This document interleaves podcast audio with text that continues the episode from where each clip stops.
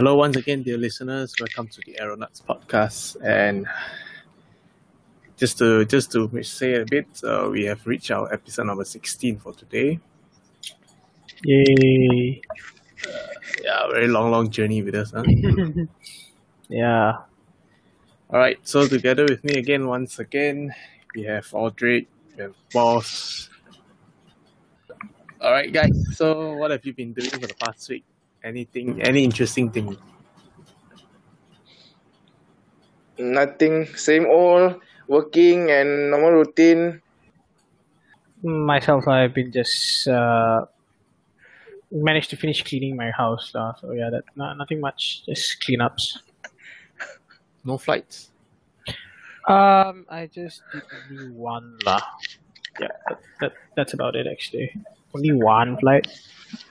So I remember there was a time where we all used to complain that we won uh six months leave twice a year. I think we got that. It's just that we were not really specific on what kind of leave we wanted. So yeah. I lucky for me I didn't really wish that, so yeah. All right. Um, let's move on. So last week we actually talked about the primary flight controls. I'm gonna give a little quiz on, on, on last week's episode if you guys remember. Mm-hmm. All right. So first things first. Um, question number one. Aldrich, what are the what are the three main primary flight controls? Elevators, ailerons, and the rudder. All right, boss. Can you explain what's the axis of rotation?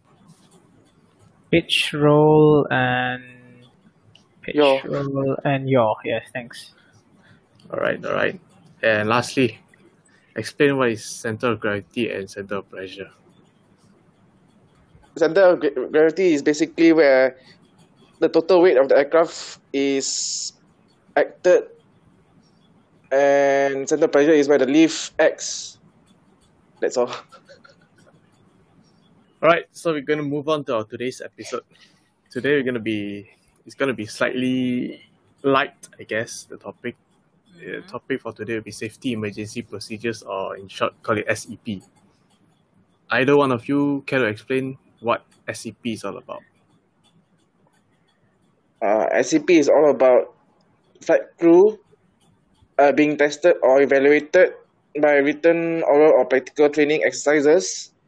Uh, it consists of cabin drills and operation of the cabin equipment.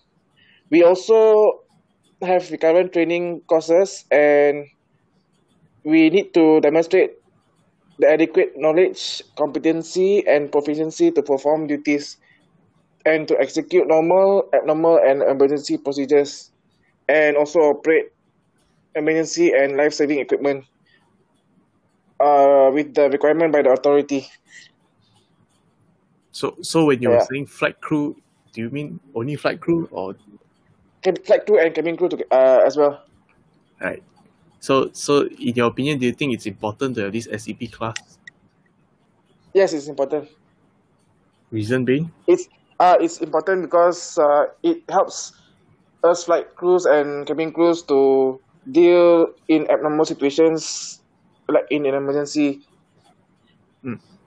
So, Mm. um, you just now you also mentioned that we have to undergo recurrent, right, for these so-called safety emergency procedures. So, care to explain what kind of um, recurrent do they do, or, or what kind of subjects or topics, or or, or what what do they do in the class? for those procedures, normally we will thought of what uh, do we need to do, like the door drills, how to operate the door drill and uh, doors, and then to escape during emergency, and use those uh, emergency equipment on board aircraft and know where they are, and also the wet drill and fire drill. What kind what kind of emergency procedures are there? First aid, uh, first aid and uh, CPR. Alright, um, actually, to add on, there, there, there are a couple more things. lah. Basically, you have your uh, emergency equipment, basic, and also so-called the special procedures that we have done. Like, like, like for example, in case there's a medical illness on board, or, or something were to happen, those are those, those falls under special procedures. lah. As for abnormal emergency procedures, as we know, like like um, Audrey has mentioned, um, how, how to survive, how to open the door and whatnot during emergencies. And, and survival, basically, if, if we were to, if the plane were to crash in the jungle or were to ditch in the sea, what, what kind of things do they have to do? All these uh, drills, they are certified and they have validities.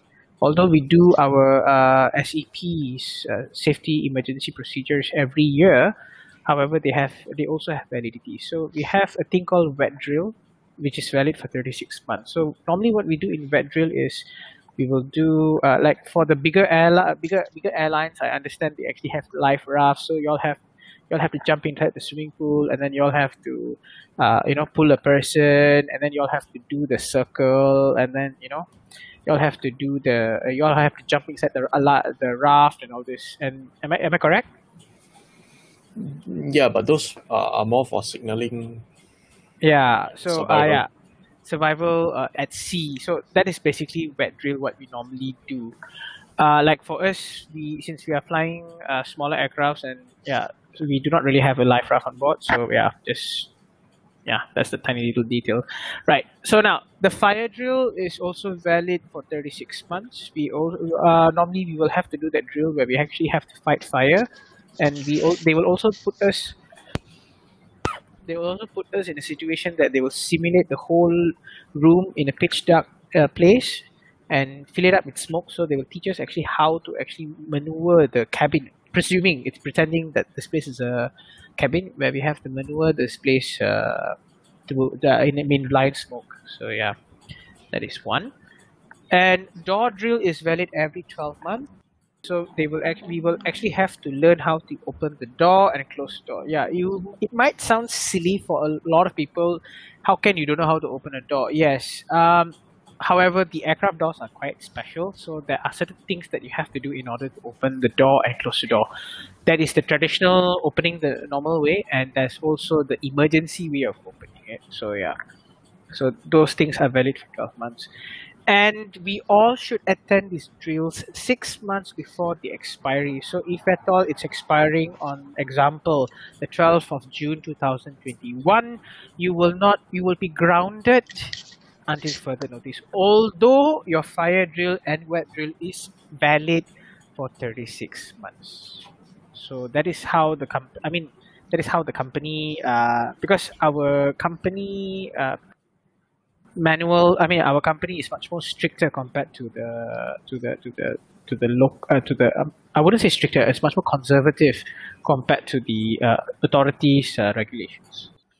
Uh, for first time cabin crew so let's say you're a brand new person you are new to the airline and got a job as a cabin crew you will have uh, SEP work for 10 days. You'll have an initial training of 10 days so uh, your first aid will take approximately five days, where they will teach you how to do everything from uh, CPRs to heart attack detecting to to to to uh, how to do uh, how how to uh, tie a band-aid on your hand, tie a band-aid on your legs. Yeah, so we do that all for five days. And then they will also teach us how to do dangerous goods. Uh, so what, what things that we can carry on board, what we cannot. We'll be doing fire drill, door drill, wet drill will take about two days. Uh, so these things, about, uh, these two things take about two days.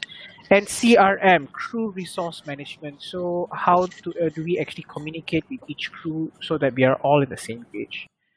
So that one will take approximately 10 days. For for pilots, it'll take four uh, for to do the initial SEP. It's about four days, which includes one day of first aid training, one day of CRM, and one day of uh, you know dangerous goods, fire drill, uh, door drill, and wet drill, and you know it's uh, it, it, it's a combination of all these. So yeah, Mm. yeah. Like uh, I don't know for you how long it took. For me, yeah, it's about four days lah.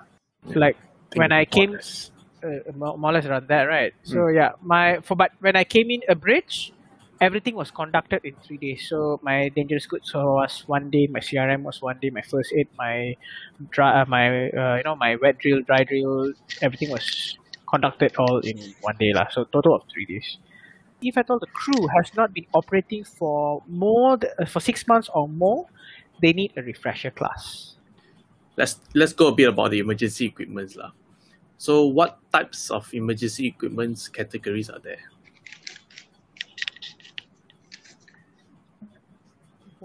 Uh, there are quite a lot, but it depends on. I mean, fire equipment. They got fire equipment, uh, first aid, and uh, other demo equipment like life raft. Then you got the quick donning mask and axe and rope and all that. Right. So care to care to give some examples uh, of this safety equipment that you actually do in class or taught to use in class. Uh, some of it are like the fire extinguisher that is uh, mandatory, and then we need to know where the rope and axe are at, and mandatory first aid. Uh, then we need to know how to use the escape slide and where it is, and also the the megaphone. I mean the microphone where not not microphone, megaphone, like it's like a speaker on board, you know, to use in emergency, and life raft uh, in case we did we do a ditching, and oxygen bottles. Yeah. Anything to add on, boss? In regards of emergency equipment, is it? Yeah. Okay, um, we actually have, uh, as I mentioned, we have life jacket, we have infant life jacket, we have, uh, uh, okay, yeah, we, uh, we have extension seat belts, we have, uh, infant seat belts, we have, uh, we, we have a restraint equipment, we have flashlights, we have, uh, ELT. I don't know whether you're familiar with this term ELT. It's, it's, uh, it's it's uh, uh, emergency locator transmitter. Mhm. Yeah, we also have that on board in every aircraft. We have a smoke goggle. We have we do have a crash axe. However, it's only for crew to know where are they. Uh, and uh, we have uh, fire gloves. We have a thing called PBE. Uh, it's an abbreviation for protective breathing equipment. So um, we, uh, we of course we have a fire extinguisher as mentioned. We also have a resuscitator, uh, first aid kit. We have uh, infant oxygen mask, uh, oxygen bottles, and yeah. So these are the things that uh, we do have. So each uh, items have their limitations and have their, their I mean have their purpose to be used. So uh, that yeah that, that that's about it for now lah. So so all these um all these equipments that you guys have mentioned, Mhm. can they be found on board? They are found on board. However, it's only for uh, most of the items are only known to. I mean, the location is only known to the crew. Passengers will only be uh, will be uh, will know only the things that they need to know. For example, for like their where's the overhead oxygen mask that will fall down, uh, the seat belts, which is uh, already there, and also uh, uh, the the life vests, Yep. yeah, life jackets, yeah, and uh, yeah, that's all. Uh, I mean, what they are passengers are on the need to know basis. Only crew will be. Uh, they will know where and when to utilize whichever and whatever they are supposed to use and so on. Right. So so with all these equipments on board, there definitely will be a so-called routine procedures for for crews to to actually check on these uh, equipments, right? Yes.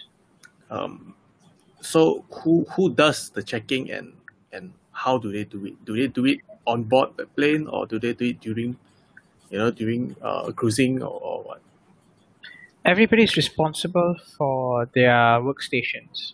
So uh, we are all responsible for our own items. So for the cabin crew, they have torchlight they need to check, the oxygen bottle, they need to check the uh, few things. I mean, a few other medical uh, safety uh, SEP related items. And as for us, uh, like myself, I have to check the fire extinguisher. I have to check the the fire gloves. I have to check the my my life jacket.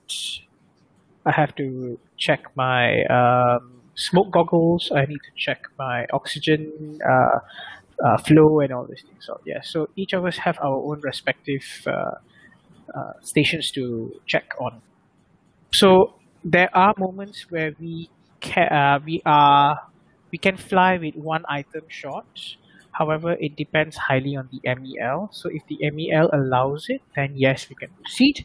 However, if the MEL doesn't allow it, it's a no-go item. We do not depart. And all this, uh, to answer your question earlier, yes, we will do this at pre-flight check. So before the aircraft departs, before the air, uh, passengers even board the aircraft, all crew members have to check uh, all these items are on board.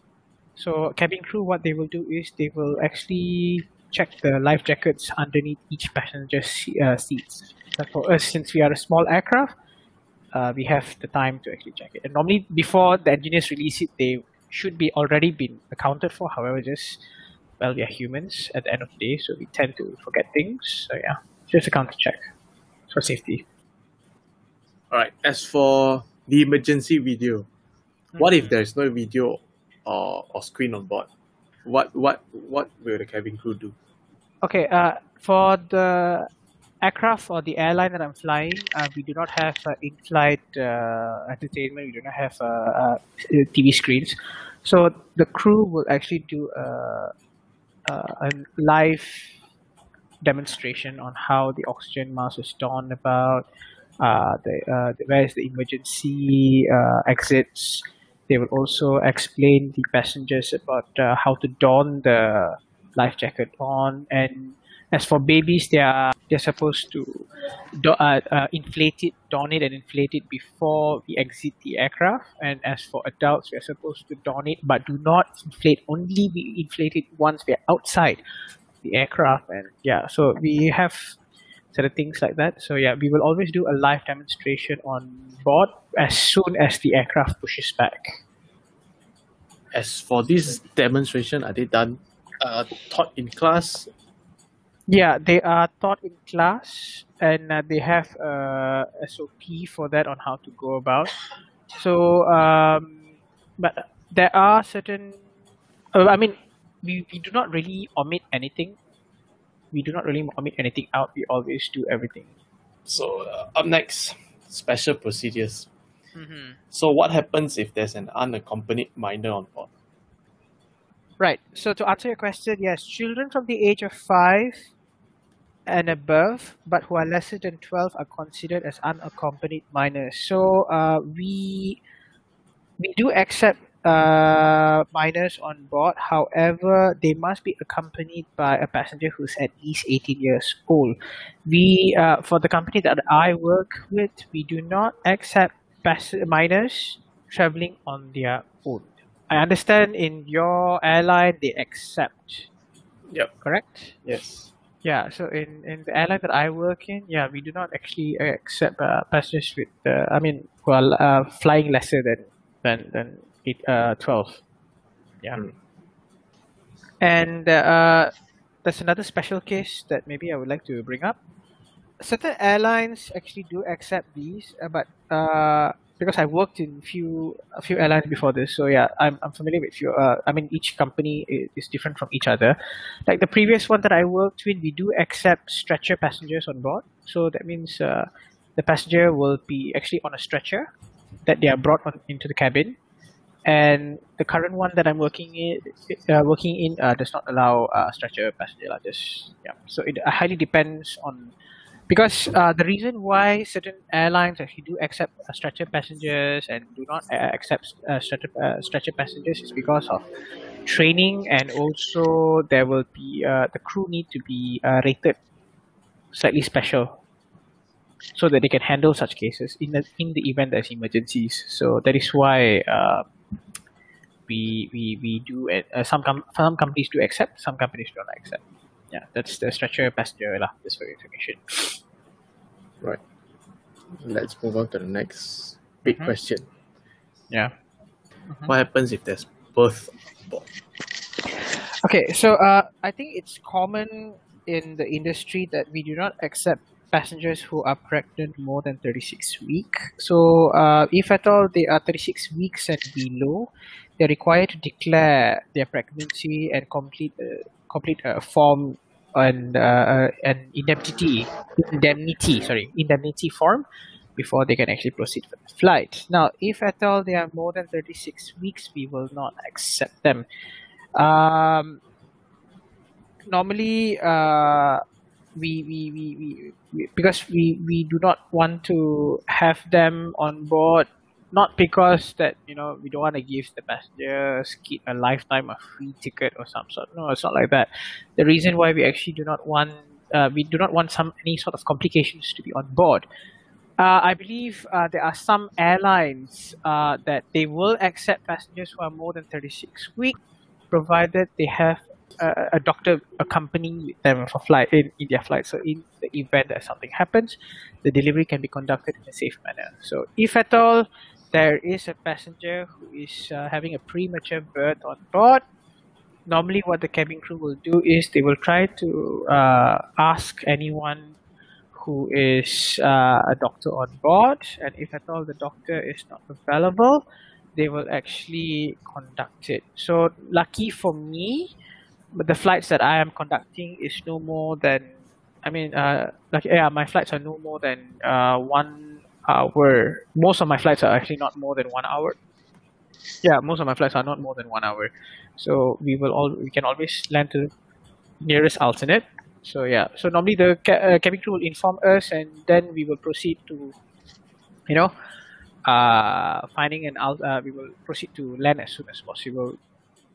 Because uh, there was one particular case uh, in Thai Airways, a child was actually delivered on board, and to my understanding, uh, they got the, the child got a lifetime free ticket. Yeah, or something around like that. And even in AirAsia, also there was I think two deliveries, but tragically one, I if not mistaken, ended in death. I think so. Yeah. There will not be a doctor on board on every flight. Yes, it depends because the the normally when the crew ask uh, uh, uh, ask if there's a doctor on board, we, we because not we, we, we are not hiring the doctor for you for traveling in the aircraft. Normally, you know, we're just asking a brand. Uh, okay, when I say a doctor, it's not a PhD old holder. Yeah, it's actually an actual MBBS medical practitioner kind of doctor, right? Because uh, there was this one particular case where this passenger was asking for a doctor when the person was having some some peanut allergy or something and he said yeah i'm a doctor but i'm a doctor a doctorate in philosophy. So it's like you're not the correct type of doctor that we need right now. So yeah just yeah sort of like a heads up. What about death? Explain death.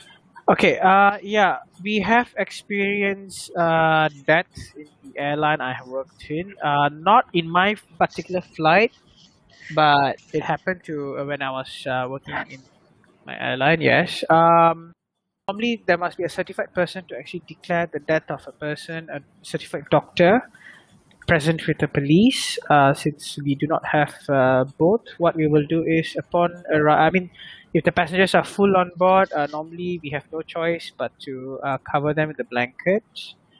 Uh, and uh, we will allow all the passengers to disembark first, and then only we will proceed with removing the deceased. And uh, before we actually remove the deceased, the doctor and the police will be there to declare the death of so and so to certify the death. I mean, old English movies or even ship captains, yes, they can declare. Uh, they have the authority to actually declare uh, death reports and everything. However, on passenger flights, on airline flights, uh, the captain at this uh, moment has not get the authority to do such things. Just for your information. I mean, the uh, so far in Malaysia, that's how it is. Okay, now now let's move on to to the um, abnormal and emergencies. Mhm. Right. What happens if there's uh, smoke or fire on? Cabin crew since we only have two on board uh, we actually will have certain trigger words that be that can, the passengers this is to uh, trigger words for each other. This is so that uh, passengers do not get uh, panic. So normally one person will be fighting the fire the other one will be aiding the person who's fighting the fire. Mm-hmm. Okay, there's a primary firefighter and the secondary firefighter. So the primary firefighter will be the person who will be will be fighting the fire and the secondary one will be handing over whatever the primary needs. So let's say uh, obviously the primary one will be holding the fire extinguisher and they'll be fighting the fire literally and the secondary one will be actually at the back ready with another one to hand over the fire extinguisher and so on and so forth. And uh, our main chemistry of fire that we always are trained for is basic three fuel heat and oxygen. So if we can uh, eliminate either one of these where you kill the fuel kill the oxygen. So normally the fire extinguishers that we have they are the type where they kill oxygen. So yeah it's just one of those things. And next, what happens if there's an in-cap, like a pilot in-cap or a cabin crew in-cap? Okay, uh, pilot in cap in the event it happens, we are also trained in this in two uh, situations. One is in our SEP, the other one is when we are doing our base check. So basically, they want to see how the pilots actually. Okay, I'll just talk about pilots first before I go to the cabin crew. Right. So uh, what will happen first is uh, there are two types of uh, incapacitation. One is a subtle one, and the other one is uh, instantaneous. So the instantaneous one is so straightforward where the person just blacks out right in front of you, and then you try to wake up the person. The person is still basically fainted, lah. In other words, so the, there are certain ways when the person is actually uh, uh, incapacitated. We will try to you know tap them, wake them up, and if they are un- if they cannot wake up, the seats that we uh, that the pilots have are actually made in such a way that we can lock them. So it doesn't uh, so they do not uh, disrupt the control panels or whatever that is very crucial for us to use like the engine uh, engine columns and all these things all right? Now subtle one is the one that is a little bit scary in the sense where it happens so subtle there are certain situations that it happens so subtle that we do not even realize it is happening. So among pilots to kill the awkward conver- uh, the awkward moments in the aircraft we do uh, we, we do talk to each other. Basically we will talk certain things just to see each other's alertness. The cabin crew side uh, uh, is the same thing as well. Uh, the, again there are two types. Straightforward if the person just faints yeah we just proceed with whatever we're supposed to do. And then we put them in the seat. Uh, normally if the passenger seats are available so we'll put them in the passenger seat and uh, if they are not then no choice. We have to put them in their jump seat. However if it's going to be subtle one there are certain ways also to find out. So one of it is communication. One of it is actually you know asking questions that don't really make sense that they answer also that they answer to the questions that don't make sense. So yeah that's one of those ways to find out the incapacitation. It is also one way for us to find out whether we are having decompression uh, the higher go, the thinner the air. When the thinner the air, the lesser uh, oxygen that will be you will be breathing. So we have conscious uh, seven seconds worth of consciousness at forty thousand feet. So uh, one of these ways to know if you are having incapacitation is by asking questions. So yeah. What happens if, if, if your plane crashes into a jungle? Okay. Uh, so in the event you actually um, do survive a crash landing in the jungle, we have to take out our torchlight. We have to take out our megaphone. We have to take out our ELT. We have to take out uh, fire extinguisher. We have to take out the the the the, the medi- uh, first aid kit, and yeah. What about visual signaling? Okay, visual signaling. Uh, we are we have to put arrows on the ground.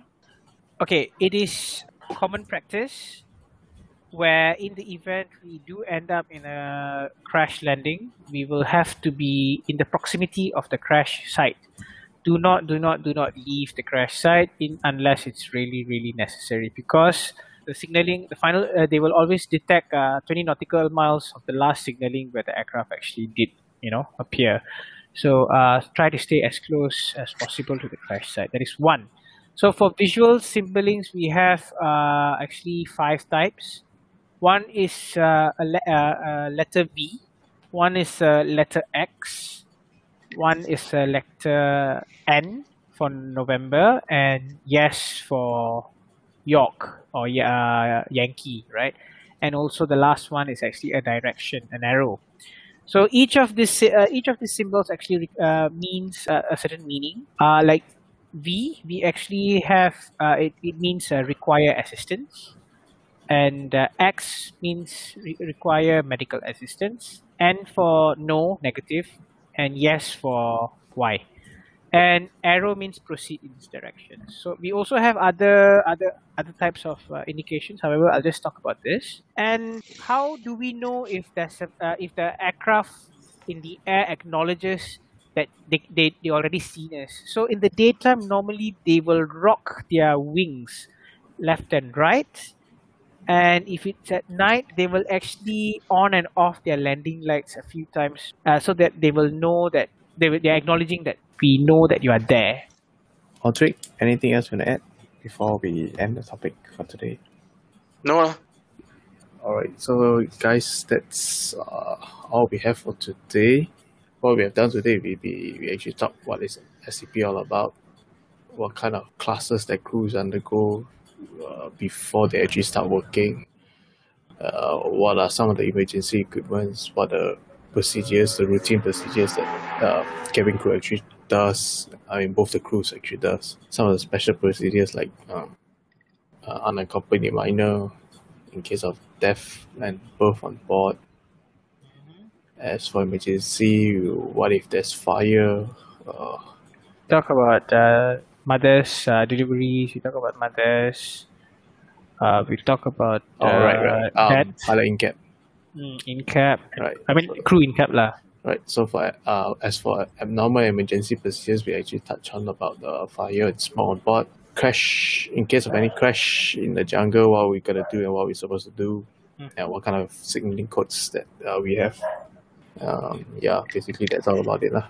Once again, thanks thanks all listeners for tuning in to us and uh, Please follow us on all our social medias at Facebook, Instagram, and Twitter at AER0NUTS, at E AER0NUTS. Like, follow, and share. And please, if you have any feedback, feel free to add them in the comments and or you can personally message us. We will be looking forward to get some details about that. So um, I believe uh, Vincent and I will be taking a break uh, to uh, sort out a few things, um, and then we will get back to you as soon as possible. Don't worry, we'll keep you updated in, in our social medias. And uh, happy Father's Day! This is from us from the Aeronauts. Thank you very much, guys. Looking forward to see you again. bye bye. Bye bye.